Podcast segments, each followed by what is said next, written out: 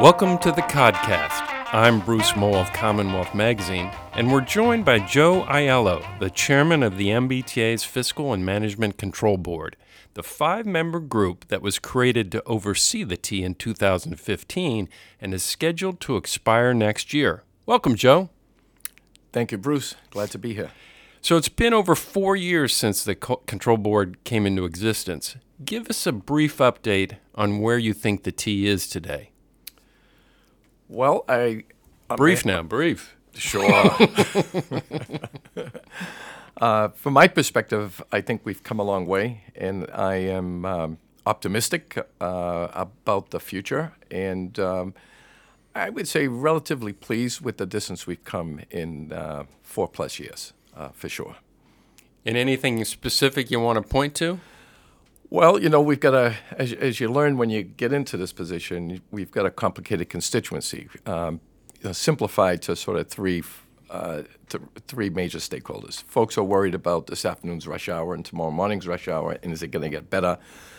Folks who are worried about the future of the region and the T's ability to adapt to a growing economy, the challenges of climate change, and hoping that we can do more over the longer term and certainly the taxpayers who want to make sure that the T is good stewards of the taxpayer dollars that are there. And I think we can point to uh, very real accomplishments in all three of those sectors. Um, and be happy to sort of get into a deeper dive on any of those three, but um, certainly a lot of evidence showing we're moving the needle on all three of those uh, in the, uh, the, the best direction we possibly can.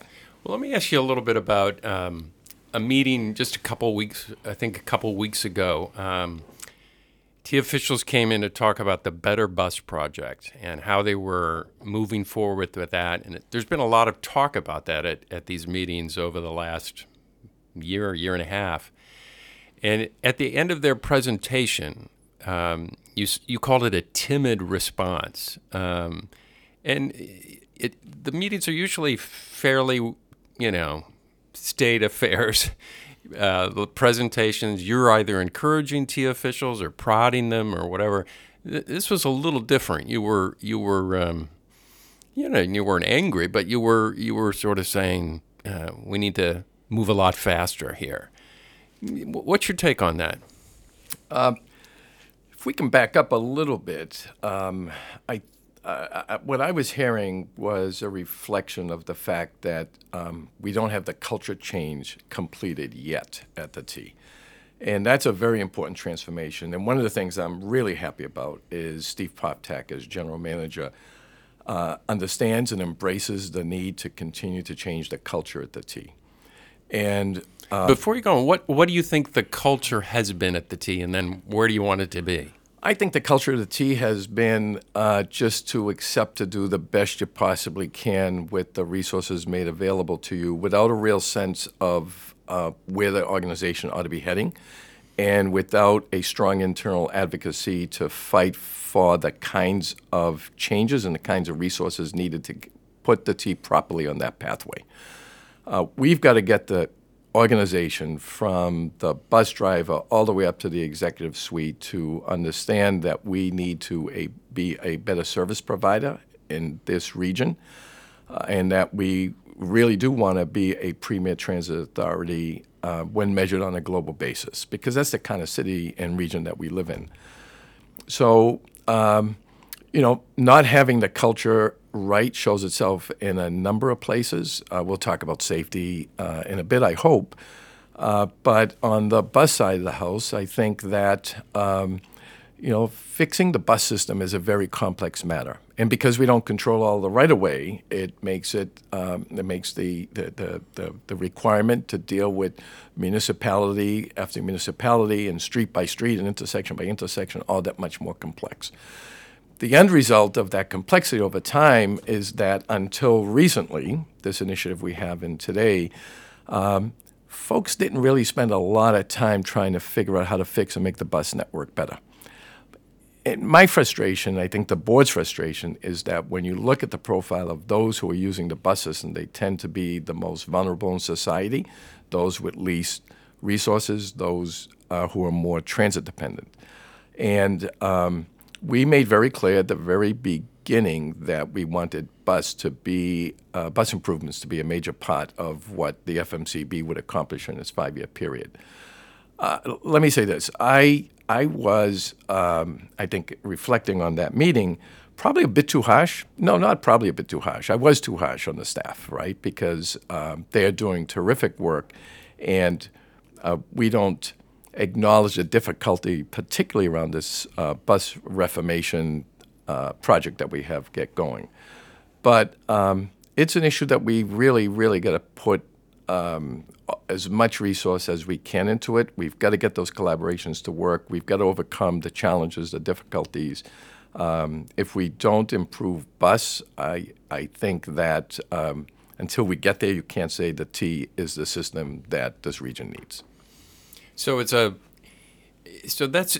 I guess I'm sort of curious about your role here because you said you you maybe were too tough, but but you're trying to send a message, right? I, I, I am trying to send a message. Um, you know what we're trying to do is to, to break that paradigm. Um, with because there are so many players.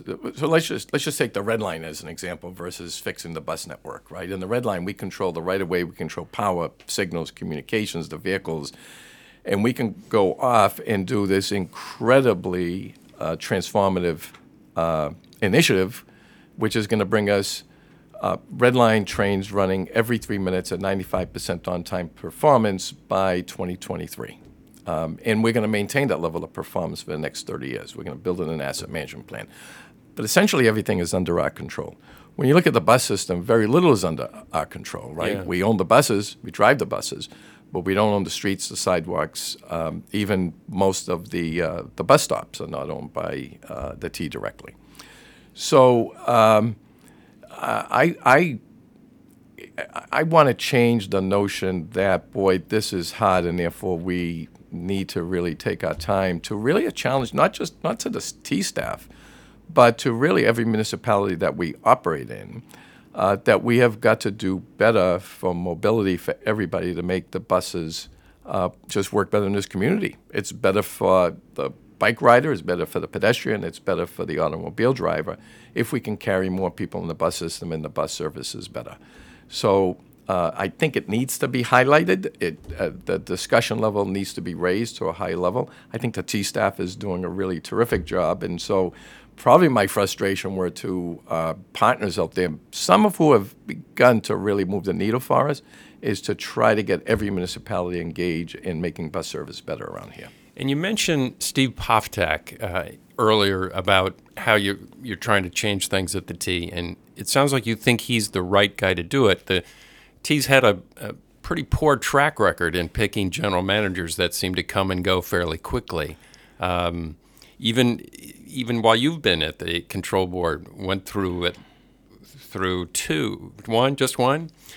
Um, so I'm just sort of curious, why is he the guy? Um, uh, why is he the guy? I had the pleasure of working along with him for about three and a half years. So I got to, I knew of his work before we joined forces on the board.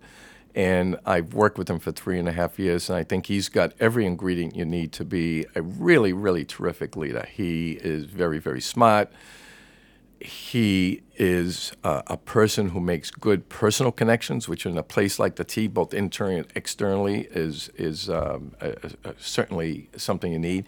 And he understands uh, the role of culture in making any organization successful, whether it's internally or externally. And he's committed to the culture change. He's committed to uh, culture as a baseline for uh, implementing a strategy that is going to turn the transit authority into a place I think in five years people won't recognize.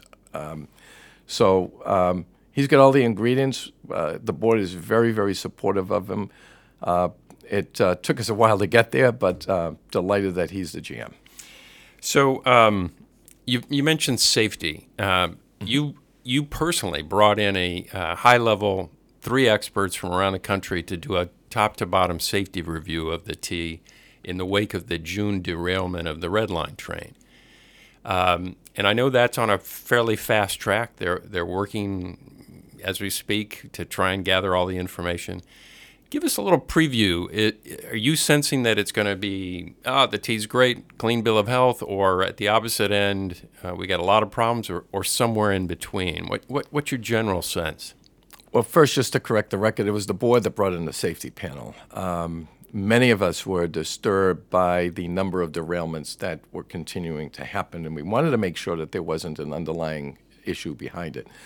I'm really delighted with the work of the panel um, and the detail that they've gone into to ride the system, look at the shops, look at the practices, uh, compare our practices against peer agencies, et cetera. So it's been a very, very detailed, eye-opening experience for, for me. I'm not a safety expert in any way, shape, or form. I expect that they're going to be reporting out in, um, I'm hoping by uh, mid-November. Um, but they're still uh, uh, documenting some of the work that they they have uh, been observing in the field. Um, I, you know, my sense is is you know we run a very safe system, uh, but the question is, can we do better? And uh, what does it take to move the system from a safety perspective so that we talked about culture? Uh, part of the cultural value system here has to be that every employee of the T views himself as a safety officer. They understand what that means, they understand what that role is. Um, we will move that. Simultaneously, we've got this challenge that the federal government put out, which is um, for every transit authority in the country to become compliant with a new safety management system. So, an SMS system has been adopted by private industry, for those that have any complex operations or manufacturing, the airline industry um, is compliant with SMS systems. But this is a new regulatory requirement for the Transit Authority to, um, to get certified. We need to complete that process through the end of June next year, uh, spills in a little bit into early July. Um, but one of the things that we have learned, and I've got to tell you, here's another place where Steve has been uh, really an incredible leader becoming compliant with a safety system or compliant with any system um, has to always be more than checking the box, right? It has to be do we believe it? Do we live it?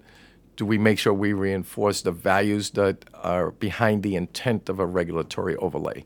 And I think that's what the report's going to focus on is how do we not just become compliant with SMS, but how do we make sure that the safety culture continues to move on in an environment where Steve has already begun to lead that change. Um, so uh, that's a little bit of preview of I think what uh, what you'll see in here uh, in November.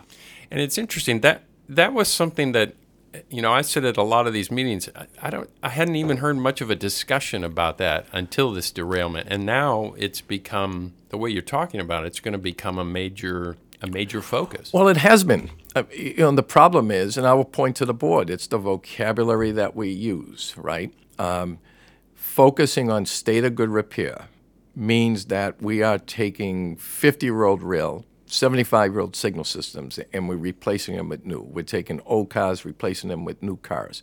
Uh, control systems, farebox systems, et cetera. Every element of that, that we take a uh, old piece of infrastructure and replace it with a new modernized piece of infrastructure is a sa- essentially a safety initiative. So the mandate that was given to us, which was this sort of fancy title of state of good repair, really is a safety investment program because right. every dollar we spend is going to improving safety.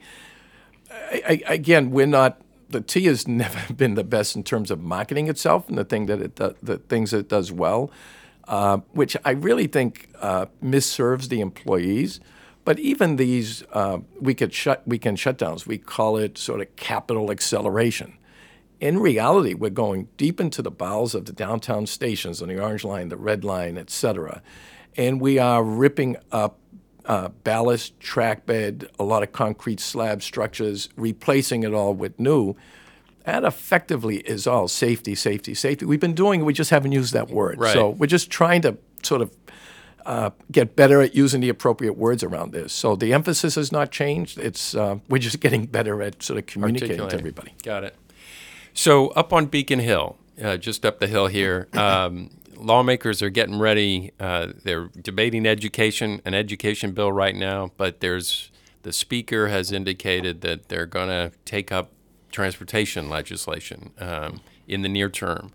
Uh, we had the two chairs of the transportation committee on on the podcast not long ago, and they were both taking off.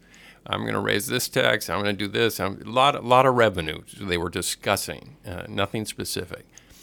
Um, the control board earlier this year, back in I think it was February and March, uh, started to have these discussions. It was sort of at the same time as the T was going to be raising fares.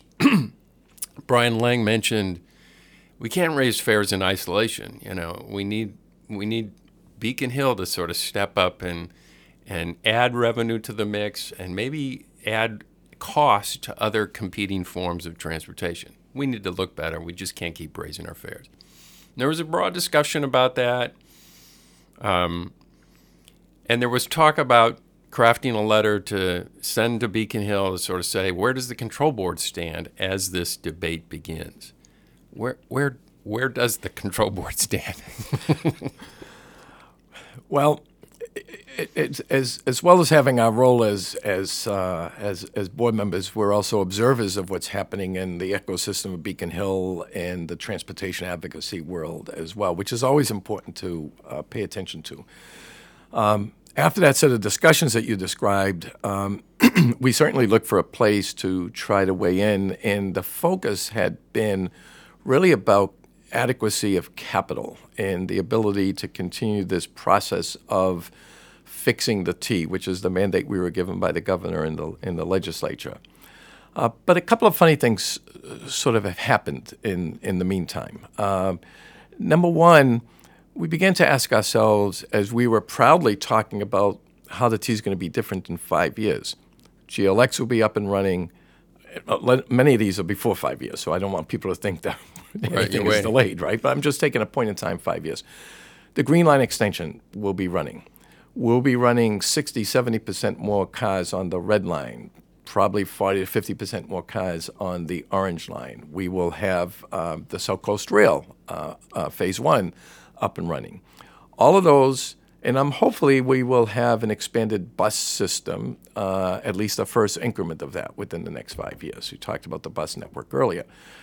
That's upward pressure on operating costs. It's a very different problem than the capital cost side. And we hadn't really talked about it or put all that into one place there are other things that are sort of naturally pushing, um, uh, again, upward pressure on the operating budget, the pension liability, and this new Paid Family Medical Leave Act as well will introduce certain new obligations.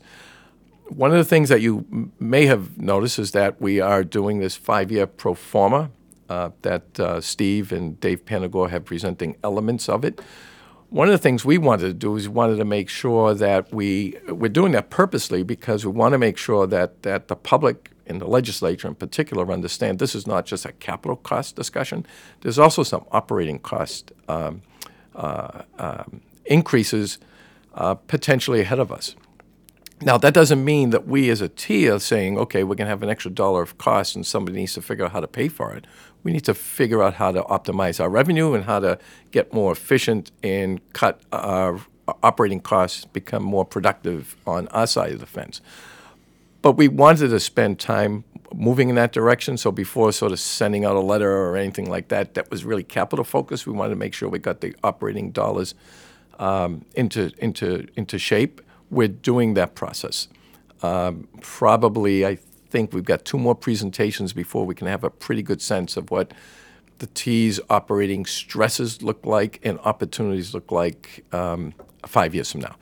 The other thing is, um, you know, while we do have other sort of expansion projects in play, such as uh, the the blue to red connector, uh, the big thing out there is what's the future of commuter rail? Huge thing. It's a huge, huge, huge thing. Uh, our intent is to try to see if we can get some consensus among the stakeholders about the direction of that commuter rail should uh, uh, should head in, and try to do that uh, by very early November so we can enter into that dialogue because you know, there may be a consensus among the board, uh, the board with the secretary, with the general manager, and stakeholders, but we don't have two cents to rub together to get that done.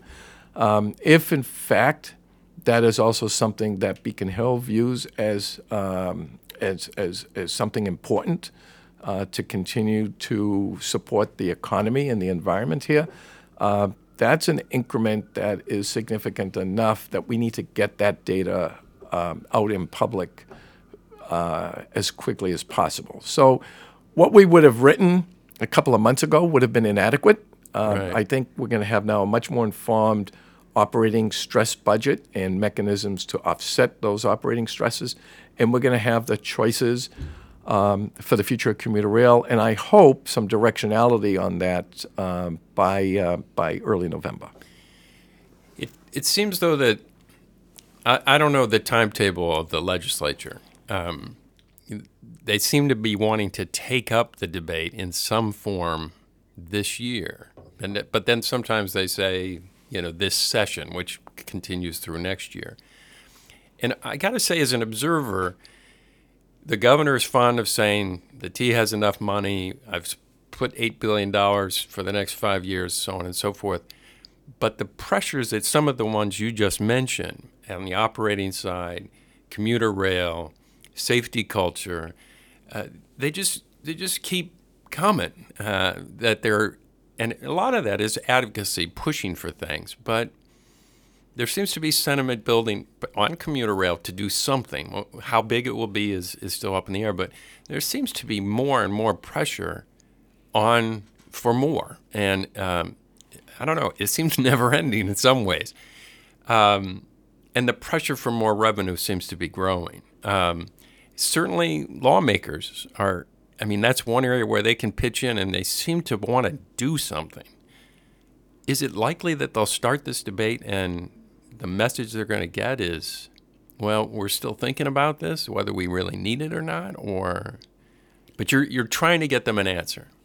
We're trying to, uh, first of all, give them the public information about what happens when you add more service and what happens as time goes on in the T, and what might happen sort of naturally if we didn't change the way we conduct our business.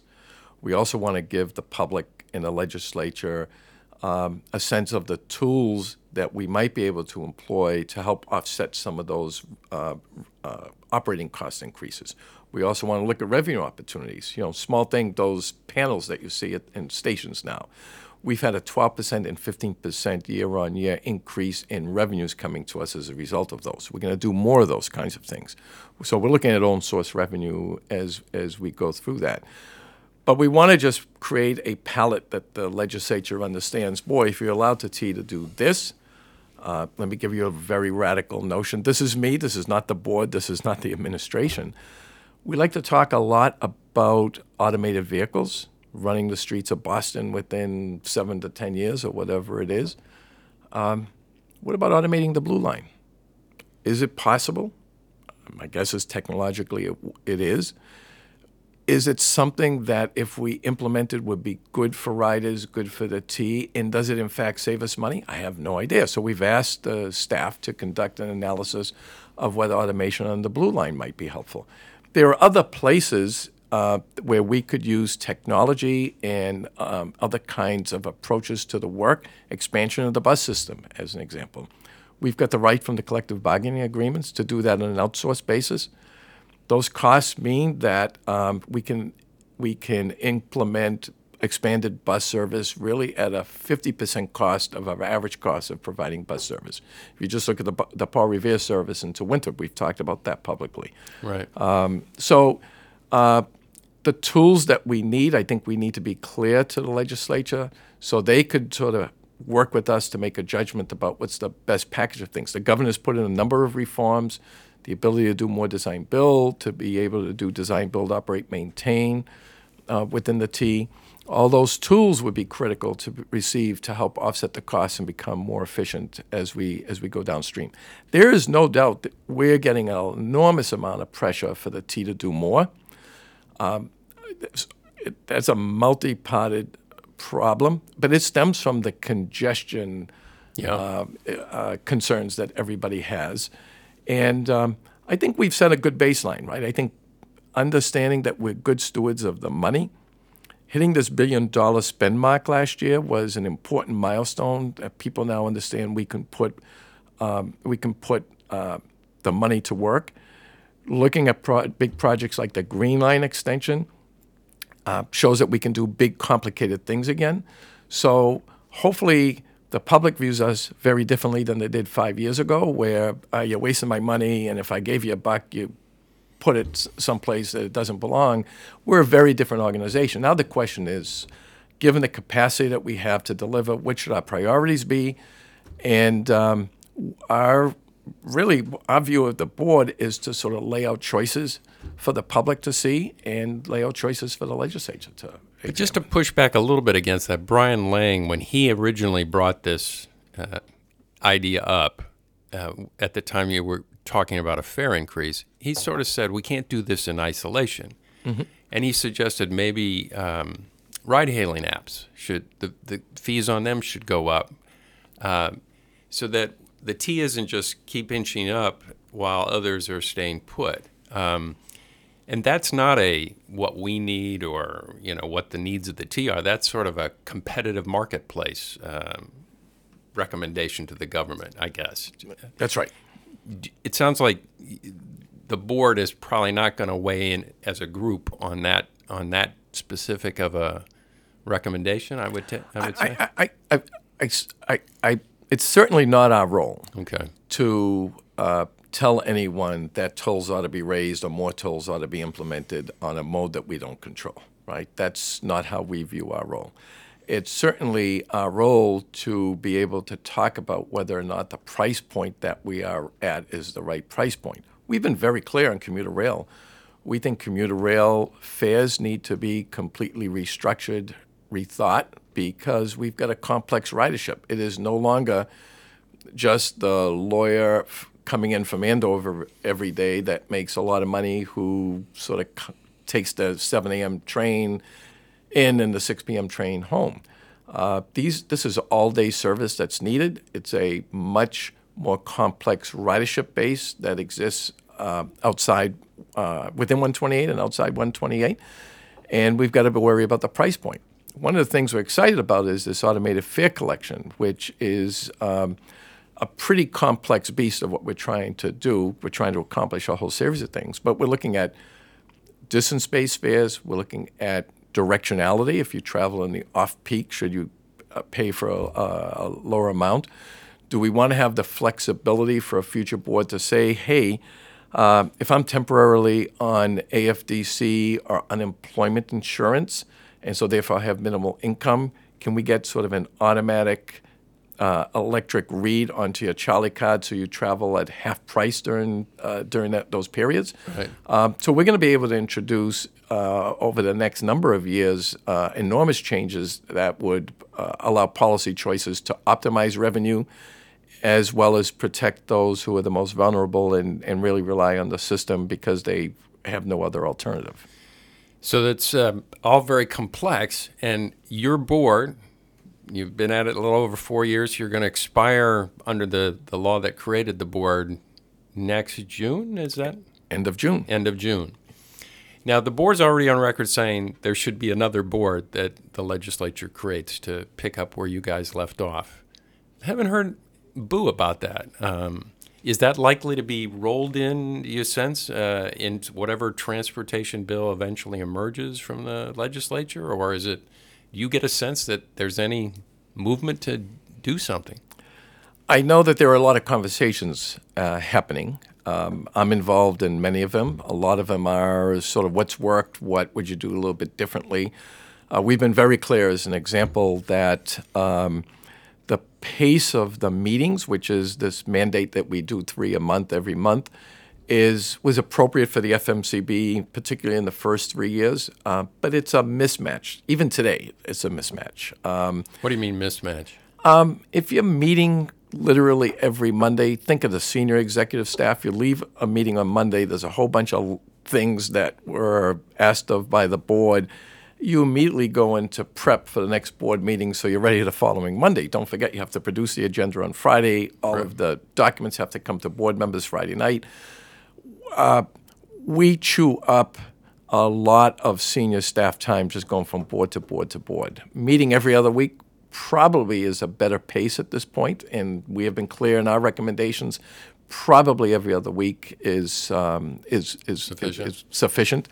So uh, I'm not a student of the legislature. I have no idea what mechanism they'll use, but I know that there are a lot of discussions. We get a lot of questions about nuances of what the board should look like. Um, so I'm very optimistic that there will be a new permanent board. It will probably be relatively small. It will likely be largely coterminous with the governor because I think everybody loves the way Governor Baker has accepted responsibility and showed real leadership. I've got a, I, I can't say enough uh, uh, about, about the governor uh, in terms of saying, I got this, for something that is a pretty dangerous thing to say, I own it, right? Right, right. Uh, but he's been wonderful. But not every governor ha- looks that way. And I think trying to get the legislation right so that future governors understand that they do, in fact, own it um, with any other appropriate input that the legislature deems uh, to be uh, needed. Uh, I think we'll get. I think we'll we'll get a good good outcome here. And you want the Secretary of Transportation on the board? We've recommended that. Um, And how about a municipal official? Do you want any municipal officials on the board?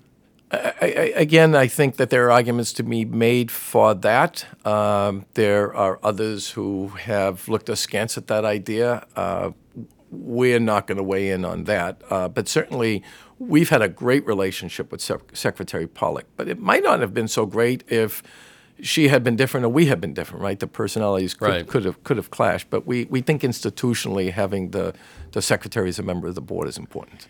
So have you had enough, or are you going to raise your hand if, if they create another board? Well, my, my wife and children have had enough of me talking about the T incessantly, right? so, uh, you know, I listen. I, I've been honored to be uh, on the board. Uh, It, it, um, it it's been a great part of my life. I will, t- I will tell you that. Um, you know, in Boston, there's a richness of really, really, really smart, committed people that could easily step in for any of, of the board members. Um, I, I just have an instinct that having new voices um, and people who think a little bit differently uh, is important um, because, uh, I, you know, none of us are, uh, are anywhere close to perfect. And I think uh, having f- a fresh outlook from another set of folks probably serves the institution better than if we were to continue. Let me throw a little flip side on that, though. Um, you bring, let's say there's f- uh, they create a board with five new members. They come in. Now you've spent a long time understanding the past of the T and looking at the future. It's, it's so, somewhat daunting to come in and say, okay, now I need to get up to speed on all that and start to frame my vision for the future. Um, that's that's not easy, and it's going to come at a very pivotal time. A lot of huge decisions are going to come next year, the year after. Um, I, I don't think they're all going to be completed by the time you leave. So it's just someone picks up and takes over what, what you've been what you started. So yeah, a little continuity might be helpful as well. Yeah. So a, a couple of things in context. Uh, that handing of the baton is going to have to keep happening successfully for the next 15 years. Yeah. I, mean, it's a long journey here. Uh, transitions are important. I agree with you. Um, for the transition from the FMCB to the next board, if the governor uh, deems that he wants one or two people to stay on the board and and serve out the rest of this current term that he's on, um, I'm sure any of the members who are asked by the governor would agree to do that. So you may see that happening.